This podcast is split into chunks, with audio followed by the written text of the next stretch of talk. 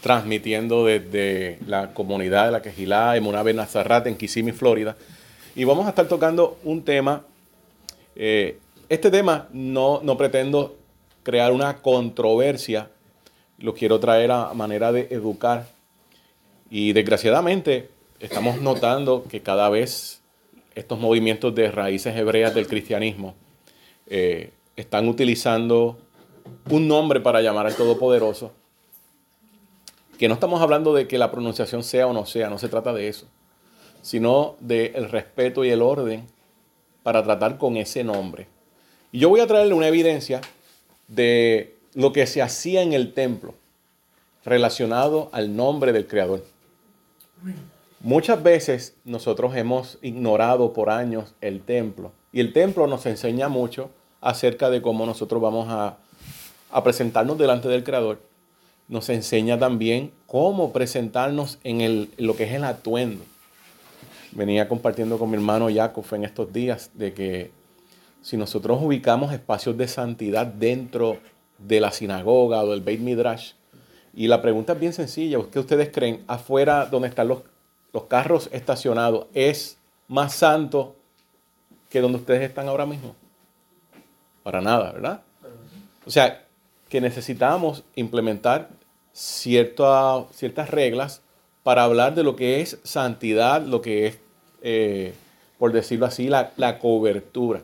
Si nosotros fuéramos al templo y pretendemos entrar en el templo, si estuviera en pie, tenemos que cumplir con una, un código de vestimenta para poder atravesar esos portales del templo. Si no lo hacemos, desgraciadamente, por más observantes que nosotros digamos que somos, no nos van a dejar entrar. Y por ejemplo, cuando se atraviesan esas puertas en el templo, todo el mundo tenía que estar sin ningún tipo de zapato o sandalia, cero, descalzo. Eh, el estar descalzo habla del que el que tiene autoridad allí es el Eterno y no el ser humano. Y ya ustedes han notado que yo trato de quitarme los zapatos si me toca hablar. Eh, y, y siempre y cuando ¿verdad? me, trato de acordarme de esto. O cuando estoy haciendo las oraciones. Cuando a Moshe Rabenu vio la zarza ardiente, el ángel del Eterno le dijo, quítate las sandalias, porque el terreno que tú estás es sagrado. No le pertenecía a Moshe. Esa es la montaña del Eterno.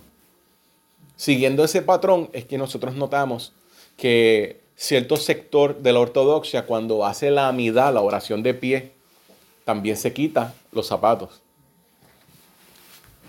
Desgraciadamente los árabes, los musulmanes, han adoptado ciertos principios que no eran de ellos, eran, eran de nuestro pueblo. Si usted va a una mezquita, y no le estoy diciendo que vaya, pero si usted se fija, ellos entran descalzos. Yo tuve la oportunidad de visitar la sinagoga de los samaritanos en, en Samaria, no la que está en Tel Aviv. Y estas personas siguen el, el orden antiguo. Y todo el mundo en el lobby deja sus zapatitos allá afuera. No estoy hablando de, que se quiten ahora los zapatos. Estoy trayendo un ejemplo. Había un olor bien peculiar en esa sinagoga. Y, y obviamente pues yo me di cuenta porque todo era alfombra y todo el mundo entraba descalzo. No hay asientos. Hay muchos cojines. Y tú te sientas en el piso y se hace como, como los tiempos de antaño. Acostado, recostado, lean la Mishnah, Mishnah Torah del Rambam. Y él hace una, una diferencia entre las iglesias cristianas de Europa y las sinagogas de España. Bien diferente al tiempo de hoy.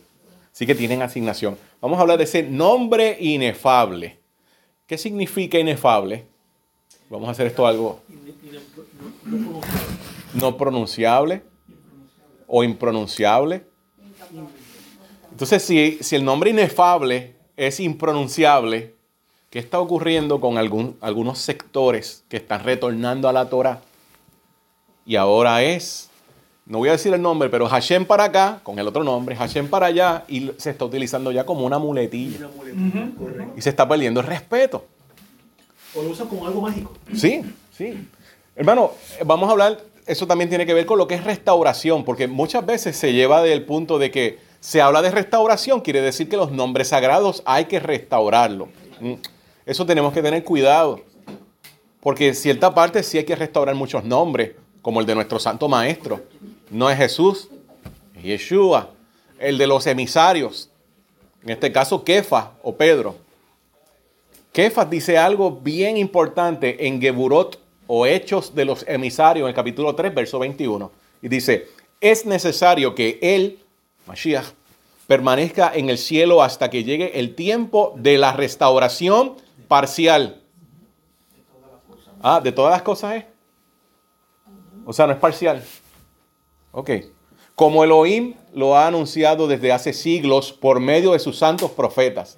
Entonces, hermano, tenemos que preguntarnos, ¿qué tipo de restauración nosotros estamos buscando?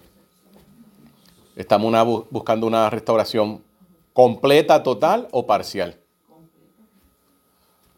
Si, si, la respuesta es completa, quiere decir que nunca, nos vamos a, nunca vamos a terminar de hacer una transición hasta que venga el Mashiach.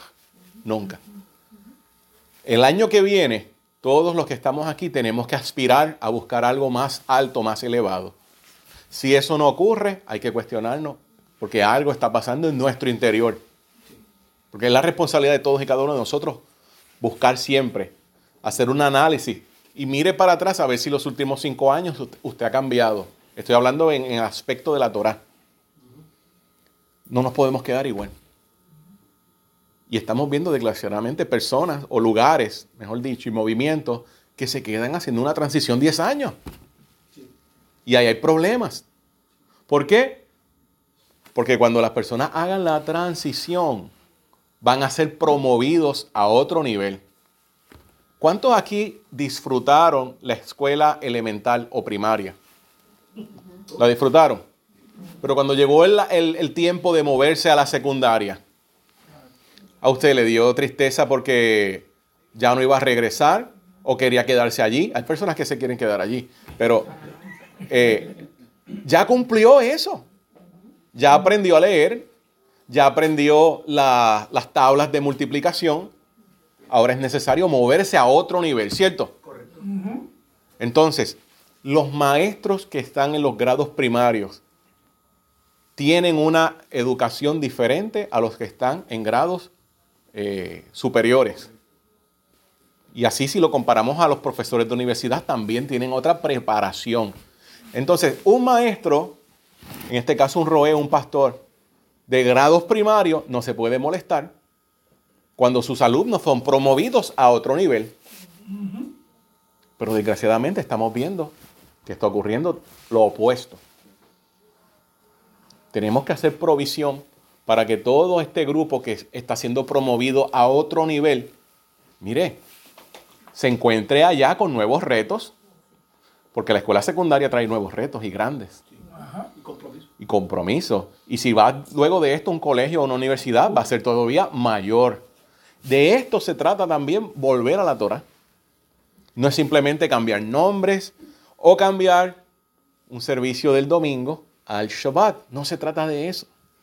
Porque cuando analizamos las palabras Mikra Kodesh, Santa Convocación, no está hablando de un servicio dominical. No está hablando de la misma estructura ni nada por el estilo. Está hablando de que para hacer una santa convocación, la palabra Mikra viene de, de hay que leer la Torah. Entonces hay que hacer varias modificaciones y vamos a, ver cómo debemos conocer todas estas cosas. Nuestra guía principal es nuestro rabino, nuestro santo maestro Yeshua. ¿Cómo fue nuestro rabino Yeshua? Aquí el rabino Shaul nos va a dar un poquito de, luz o una idea de cómo era nuestro santo maestro Yeshua. Porque muchas personas tienen el concepto de que el Mesías, cuando se habla de él en la Torah, era una persona bien light que estaba rompiendo todos los parámetros que estaban establecidos en el primer siglo. Y eso está muy lejos de la verdad. Bien, ¿qué dice el rabino Shaul acerca de él? Primera de Corintios 11.1 dice, sed imitadores de mí, así como yo de Mashiach. Filipenses 3.17, hermanos, sed imitadores de mí y mirad a los que así se conducen según el ejemplo que tenéis en nosotros. Está hablando de nazarenos, el movimiento nazarenos un movimiento no cristiano, obviamente el cristianismo no existía, históricamente lo podemos verificar. Pero tampoco este era un movimiento que estaba rompiendo con ciertos grupos que estaban allí en el primer siglo. Vamos, o sea, Rabino Shaul dice y hace hincapié que él imita a su rabino. Eso es lo que le está diciendo. Sed imitadores de mí como yo lo soy de Mashiach. O sea, yo estoy imitando a mi maestro. Una de las cosas que, me llamaron la, atención, los emisarios, los estudiantes de nuestro Santo Maestro Yeshua tomaron la decisión de entregar sus vidas. Pero eso no era nada raro en el primer siglo con los estudiantes de ciertos rabinos. Ellos iban a imitar a su maestro como hablaba, eh, la forma hasta de, caminar, todo. Y si tenían que morir por su rabino, lo iban a hacer. Esto no empezó con los estudiantes de nuestro rabino Yeshua, los originarios. Esto era algo normal en el primer siglo.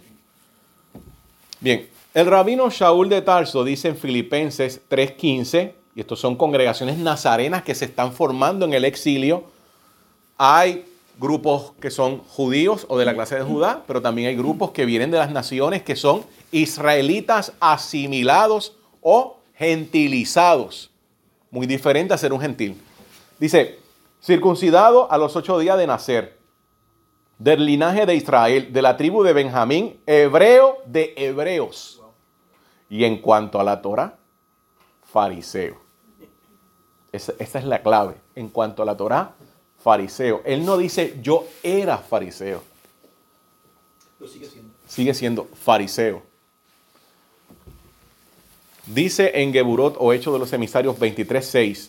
Entonces Rabino Shaul, dándose cuenta de que una parte era saduceos y otras fariseos, alzó la voz en el concilio, hermanos, yo soy fariseo, hijo de fariseos, y se me juzga a causa de la esperanza de la, resurrección de los muertos.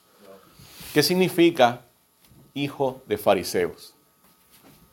Esto es importante. Y, significa que él viene ya con una trayectoria de su familia. Sus familias son fariseas. Papá y mamá, no uno. Ambas líneas son fariseas. Exacto. Entonces tenemos que preguntarnos, ¿cómo un fariseo puede seguir a otro rabino que no sea fariseo? En contra de, su, propia, de, su propia ley, de, su, enseñanza. Para beneficio de, los que nos están escuchando por primera vez, tenemos que entender que hay siete facciones fariseas que existen en el primer siglo. Y de las siete, cinco están corruptas y dos están correctas. Entonces, esto es importante porque el fariseísmo que es lo mejor que había en ese momento. ¿Cuántos de ustedes creen en la resurrección de los muertos en el tiempo final? Levanten las manos, por favor. ¿Cuántos de ustedes creen en ángeles y en demonios? Y en la vida eterna.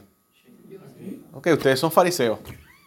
Porque ustedes cumplen con todos los puntos de que se enseñaba en el fariseísmo. Que hay diferentes corrientes, sí, pero eso es lo principal.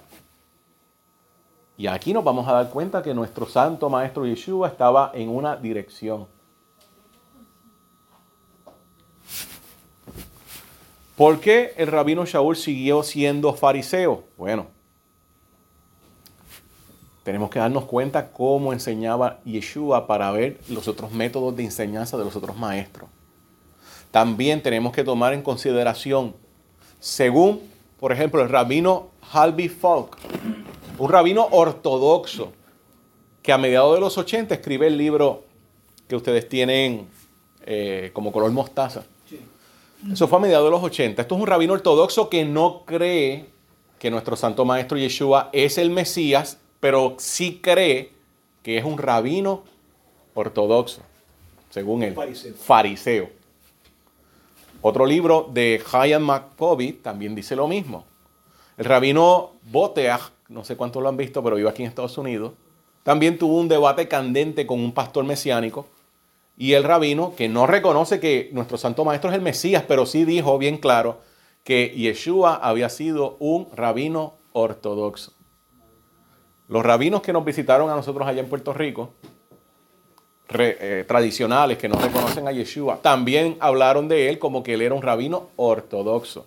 Y Harvey Falk dice, el rabino Harvey Falk dice, que el título de rabí era exclusivamente para los maestros de Torah fariseos, no saduceos, no esenios, sino fariseos. No tenían ese título. No tenían ese título, se le llamaba de otra forma diferente.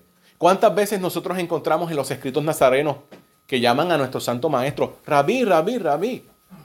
Miriam incluso le dice raboní, pero eso, eso es en arameo, pero es lo mismo rabí. Entonces, queremos volver, volver realmente al origen. ¿Sí? Pues tenemos que conocer estos puntos. Porque si hay fariseísmo, quiere decir que hay una estructura. Y como mencioné, el fariseísmo va a cambiar en el siglo II y se le va a llamar entonces judaísmo. ¿Escucha eso bien? es, es exactamente lo mismo, pero ya no se le va a llamar fariseísmo y se va a comenzar a llamar judaísmo independientemente de las facciones que nosotros tenemos hoy en día, que la mayoría de ellos surgen en el siglo XIX, es un, es un judaísmo. Cuando los estudiantes de nuestro santo maestro Yeshua le dicen, por favor, rabí, enséñanos a orar. En la expresión idiomática, enséñanos a orar, ellos le están pidiendo a, una, a nuestro santo maestro una oración que los reconozca a ellos como como yeshiva, como academia rabínica. Porque todo Rosh de, la, de, la, de las academias rabínicas, toda cabeza de la academia, le enseñaba a sus estudiantes una oración que los identificaba como escuela. Los estudiantes de nuestro Santo Maestro Yeshua le están pidiendo una oración para ser identificados como escuela. No es que no sabían orar. No es que no sabían orar, exacto. Todos, todos, todos estos grupos se reunían siempre a la hora de la oración en el templo y hacían las mismas oraciones. Al final, cada uno de ellos hacía la oración que su rabí le enseñó para identificarse, porque estaban haciendo la misma oración. Y ahí es donde los nazarenos se comienzan a identificar como grupo, como academia, como escuela de corte fariseo. Entonces, si nosotros somos honestos y queremos volver al origen, como eran los primeros nazarenos, pues tenemos que evaluarnos a ver qué estamos haciendo, si nos parecemos, si el lenguaje que estamos utilizando es correcto, es kasher, sí o no, y ir alineándonos a lo que es la verdad. ¿Quién tiene la verdad absoluta? Bueno, cuando venga el Mashiach lo va a decir. Hasta entonces nosotros debemos hacer ah, lo que esté en nuestras manos para poder apegarnos a esa Torah. Vamos a ver. Dice Matillahu 7:12. Y aquí estoy citando a nuestro santo maestro Yeshua, pero vamos a ver si Yeshua se inventó las explicaciones o ya tenía una base de dónde partir. Antes, ante el pedido de sus estudiantes acerca de cómo se podrían resumir todos los contenidos de la Torá, recoge una Haggadah. Una Haggadah es una narración, pero es una instrucción. Dice Rabbi Yeshua ben Yosef, así pues, hagan ustedes con los demás como quieran que los demás hagan con ustedes. Porque en eso se resume toda la Torah y los profetas. Esa fue la voz de nuestro Santo Maestro Yeshua, sus palabras. Pero mire lo que dice Gilel. 50 años antes de nuestro Santo Maestro Yeshua, Gilel, la cabeza del Sanedrín, el maestro de el maestro del maestro del rabino Shaul. Correcto de Gamaliel. No hagas a tu prójimo lo que no quieres que te hagan a ti. Todo lo demás es comentario. Ok. ¿Qué dijo nuestro santo maestro Yeshua? Está citando a Gilel. Está citando a Gilel. Entonces, si está citando Gilel, ¿qué significa eso? se encuentra una persona, nuestro santo maestro Yeshua, que le dice, eh, yo quiero seguirte. Y estoy parafraseando ahora. Y él le dice, ok, eh, lo que tienes que hacer es básicamente seguir. Ven, vende todo lo que tienes. Porque la persona cumplía toda la Torah. Vende todo lo que tiene y entregas a los pobres. Ya no está hablando de diezmo. Está diciendo, vende todo y entrégalo todo. Y eso era exactamente lo que hacían los esenios. Y los esenios eran más estrictos que los mismos fariseos. Eran extremos. Eran tan extremos que ellos tenían baños de tevila y de inmersión en todo el desierto, donde quiera que estaban. No tocaban a ninguna mujer. Ellos iban al extremo para mantenerse puros. Incluso se encontraron fosas comunes en el desierto, cerca del Qumran, donde de los casi 900 huesos que se encontraron, solamente dos eran de mujer. Lo que deja saber que ellos no aceptaban estos esenios, mujeres dentro de su línea. Pero volvemos a nuestro santo maestro Yeshua. ¿Qué significa todo esto? O sea, nos estamos enfrentando a un maestro sumamente observante de la Torah que no venía rompiendo el sistema que estaba establecido, sino venía limpiándolo. Y ahora sí vamos a entrar en el tema de hoy. Esa fue la introducción, quería poner eso como base. Bien, el nombre inefable tiene dos sentidos. Primero, desafiar la expresión o la descripción. Segundo, demasiado sagrado para ser pronunciado en cualquier otro momento. Vamos a romper la mentalidad occidental. En todas las referencias que nosotros encontramos en el Tanaj acerca de conocer mi nombre o bendecir en mi nombre, no está aludiendo en saber la pronunciación del nombre del Eterno. Está hablando de la característica del Todopoderoso. Pero como nosotros venimos de Occidente, trayendo filtros pentecostales, adventistas, bautistas, todos esos filtros, nosotros interpretamos de una manera diferente a la audiencia en el primer siglo. Pero no se estaba hablando de lo que es pronunciación. En el primer siglo se sabía muy claro cuál era la pronunciación. El tetragramatón se pronunciaba, escucha esto bien, se pronunciaba solo dentro del templo y solo dentro del patio interior conocido como la Azará. Se pronunciaba diariamente en el Shacharit, en las oraciones de la mañana, por los Kohanim, no por la masa del pueblo, por los Kohanim que habían sido seleccionados por su suerte para cumplir con el servicio de esa mañana en esas tareas en específico. O sea, no era todos los Kohanim que estaban trabajando en el templo. Eran precisamente unos que iban a echar la bendición sacerdotal, nada más. No todos podían utilizar el nombre del Eterno. Existía una jurisdicción, un orden. Y existe un interés genuino de hacer las cosas correctamente, ¿cierto? usted se levantó diciendo, hoy voy a pronunciar los nombres mal. No, no, todos queremos hacerlo bien, correcto. Pero debemos conocer y educarnos que hay jurisdicción, que en este caso nosotros no podemos, no podemos cruzar. Yo mismo estaba dando, hablando con mi hermano Shaul, cuando yo comencé a buscar información sobre la genética, el ADN, eh, según lo que arrojó la prueba genética que yo me hice, decía, los marcadores decían que yo era levita y una tradición oral decía que yo venía de linaje sacerdotal, pero eso era una tradición oral. Y así estuve varios años. Pero cuando sigo buscando, buscando, buscando, me doy cuenta que los marcadores míos, mi numeración genética, no se parecía a las personas que estaban saliendo verificados como sacerdotes. Un hijo de Levi sí, pero de la línea de Aarón no. Y ahí yo le dije a nuestro hermano, mire, cuando haga la bendición sacerdotal no me, no me halen para, para el frente porque yo no puedo cruzar esa jurisdicción. Porque sería usurpación. Y le pedí perdón al Padre. El Padre es tan misericordioso que, que siempre da oportunidad porque sabe que hay desconocimiento. Pero todo cambia cuando uno entra en conocimiento. ya yo le dije, no, yo, esa función a mí no me toca. Eso es lo importante de nosotros poder rectificar. Y usted pídale al Eterno que lo que estamos hablando, el Eterno se lo verifique, se lo compruebe, se lo revele. Yo le puedo decir muchas veces, hermano, esto es así, la Torah lo dice, pero si usted no tiene la revelación del Todopoderoso, Podrán pasar años y nada va a cambiar. Dado a la falta de profundidad en el tema del servicio del templo, es que se desconoce el uso del nombre sagrado.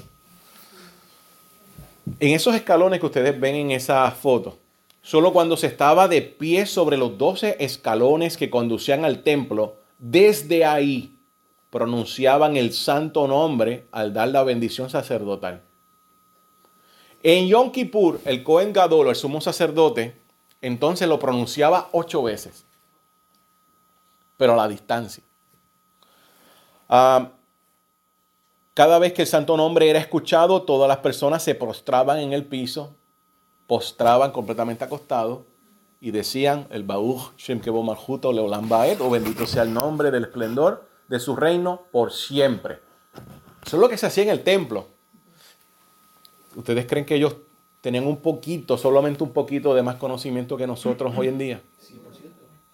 Entonces, si ellos hacían eso, ¿cómo nosotros ahora vamos simplemente a mencionar el nombre como Pepe Juan Tito?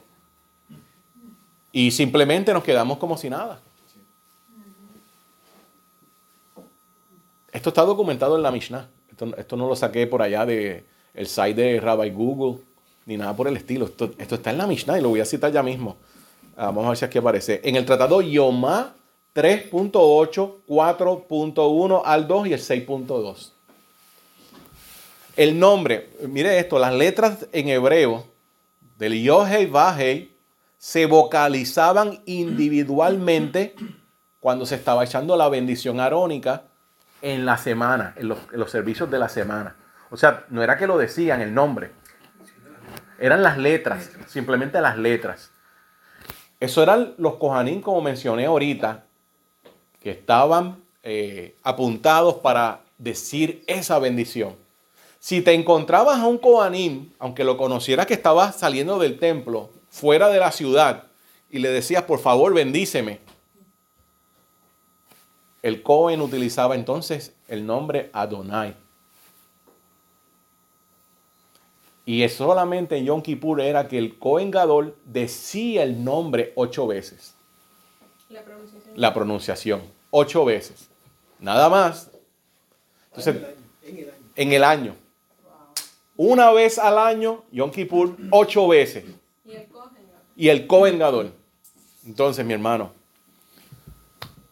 no podemos venir a decir ahora, no, porque Yeshua es el Cohen Gadol, sí, él, es el Cohen Gadol en la jerarquía ya, en la jurisdicción del cielo, no en la jurisdicción del planeta Tierra.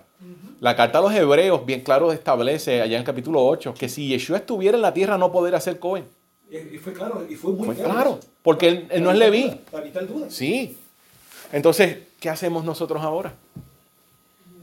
¿Nos estamos entendiendo? Hay falta de instrucción, hay mucho llanero solitario, sí, mucho llanero solitario, hay mucho more autodenominado por allí. Y tenemos, tenemos, esto causa caos. Aquí es necesario. Y hay una jerarquía establecida. Mire, vamos a seguir esa jerarquía. Usted puede decir, ah, ellos están errados. Ok, cuando venga el Eterno, él va a ajustar, el, mensajero del Eterno, debo decir, Él va a ajustar cuentas con los que enseñaron mal. Nosotros trabajamos con la información que tenemos hasta el día de hoy. Por eso es que muchos de nosotros entonces utilizamos o el Eterno, o Adonai, o Hashem. Porque debe haber un respeto que lo tenían en el primer siglo y que todavía el día de hoy lo tienen muchas, muchas comunidades. Que muchas veces no nos quiere. No nos quiere. Porque con solamente decir lo que no se debe decir, automáticamente sabe en dónde estamos ubicados nosotros en tiempo y en espacio. Exacto, exacto. Y eso lo está causando los que están retornando a la Torah. esto, no, esto no es del mundo judío. Esto es lo que están retornando. Ellos en el mundo judío están muy conscientes de eso. claro que sí. Claro que sí. De hecho, perdón, en las traducciones, ya sea del Sidur o de, la Torah, lo que sea, siempre dice el Eterno o Adonai en su caso, pero nunca usan un nombre con una pronunciación. Claro, incluso en el Salmo, en el Salmo 29 que aparece en el Sidur, en el mismo salmo tiene más de cinco pronunciaciones diferentes en el nombre. Se lo meto por los puntitos. Por los puntitos. Todas las vocales son diferentes. Y eso lo hace para que nadie pronuncie en el nombre del Eterno. Entonces, mi hermano, tenemos que ser conscientes tenemos que ser responsables por lo que sale de nuestra boca.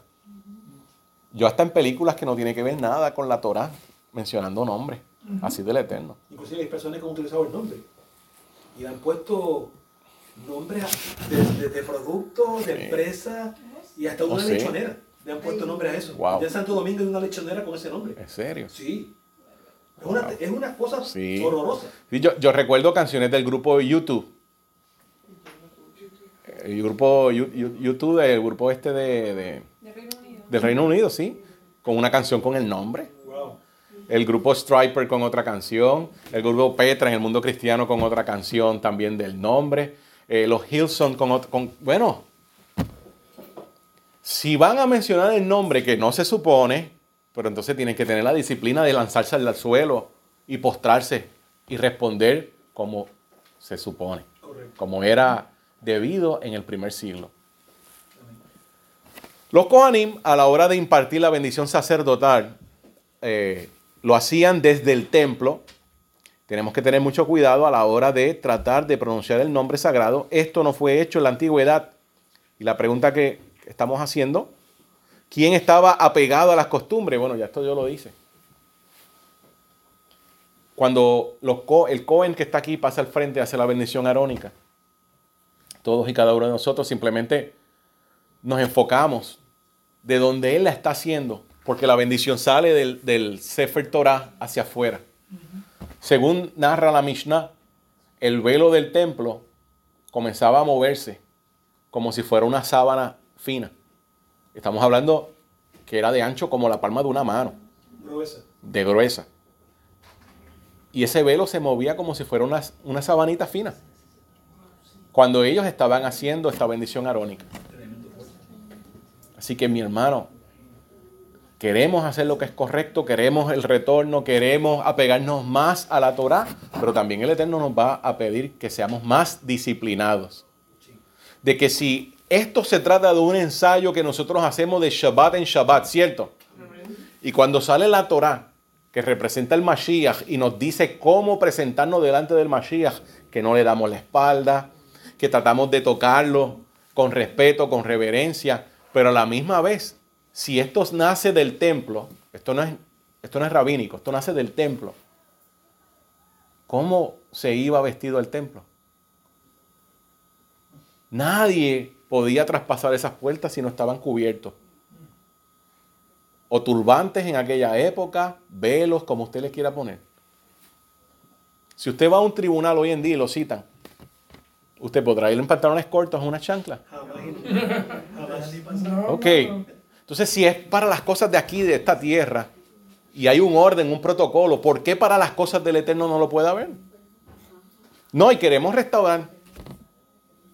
Entonces, pregúntese en qué nivel de restauración usted quiere estar Pues, ¿dónde está? o dónde está.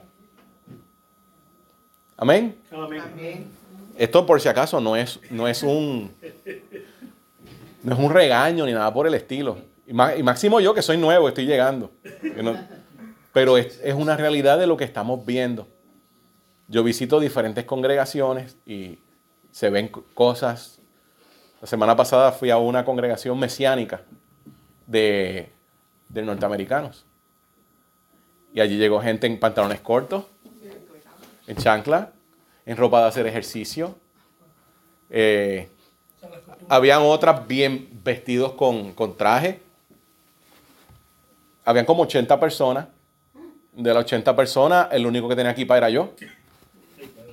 Y yo estaba como que, wow. Yo yo estaba como que esto está, esto, esto- yo no- nunca había visto algo así. Y no eran nuevos en la Torah. Estamos hablando que lleva- según me dijeron, llevaban más de 15 años. Así que mi hermano, debemos hacer la diferencia. Y si somos realmente nazarenos, hay que imitar a nuestro Santo Maestro Yeshua, que no era un rabino light. Amén. Amén. Al final tenemos, para los que se preguntan por qué los sacerdotes ponen la mano así o así, es que están formando la letra Shin del Shaddai. Que el Shaddai te bendiga, que el Shaddai te guarde. Por eso también aparece en la mesusa al frente esa letra del Shaddai. Así que hermano, vea esto como algo de instrucción y no como una amonestación, pero es necesario porque nos estamos acercando a un tiempo bien crucial y el Eterno va a definir quién es quién, a quién usted pertenece, dónde usted quiere estar. Y obviamente todo lo que nosotros hablamos, estudiamos, también lo tenemos que poner en práctica y por obras. Eso es parte de la restauración de todas las cosas. No busque una restauración parcial. Y si usted está en un lugar, esto es para los que me están escuchando en la grabación, si usted está en un lugar que están en restauración parcial y están diciendo que esa es toda la restauración, huya por su vida. Huya por su vida. Recuerde todo esto, esto es una escalera de, de niveles de observancia. Y usted siempre tiene que ir ascendiendo y no quedándose en el mismo escalón o descendiendo. Eso se está viendo el día de hoy. Y yo estoy seguro que usted no quiere estar ahí. No puede haber lo mejor de dos mundos. No puede haber lo mejor de dos mundos. Es o con el Eterno, y si no es con el Eterno, ya usted sabe con quién está. Amén. Amén. Hermanos, que el Eterno los bendiga y los guarde. Seguimos todavía en Shabbat. Shabbat Shalom.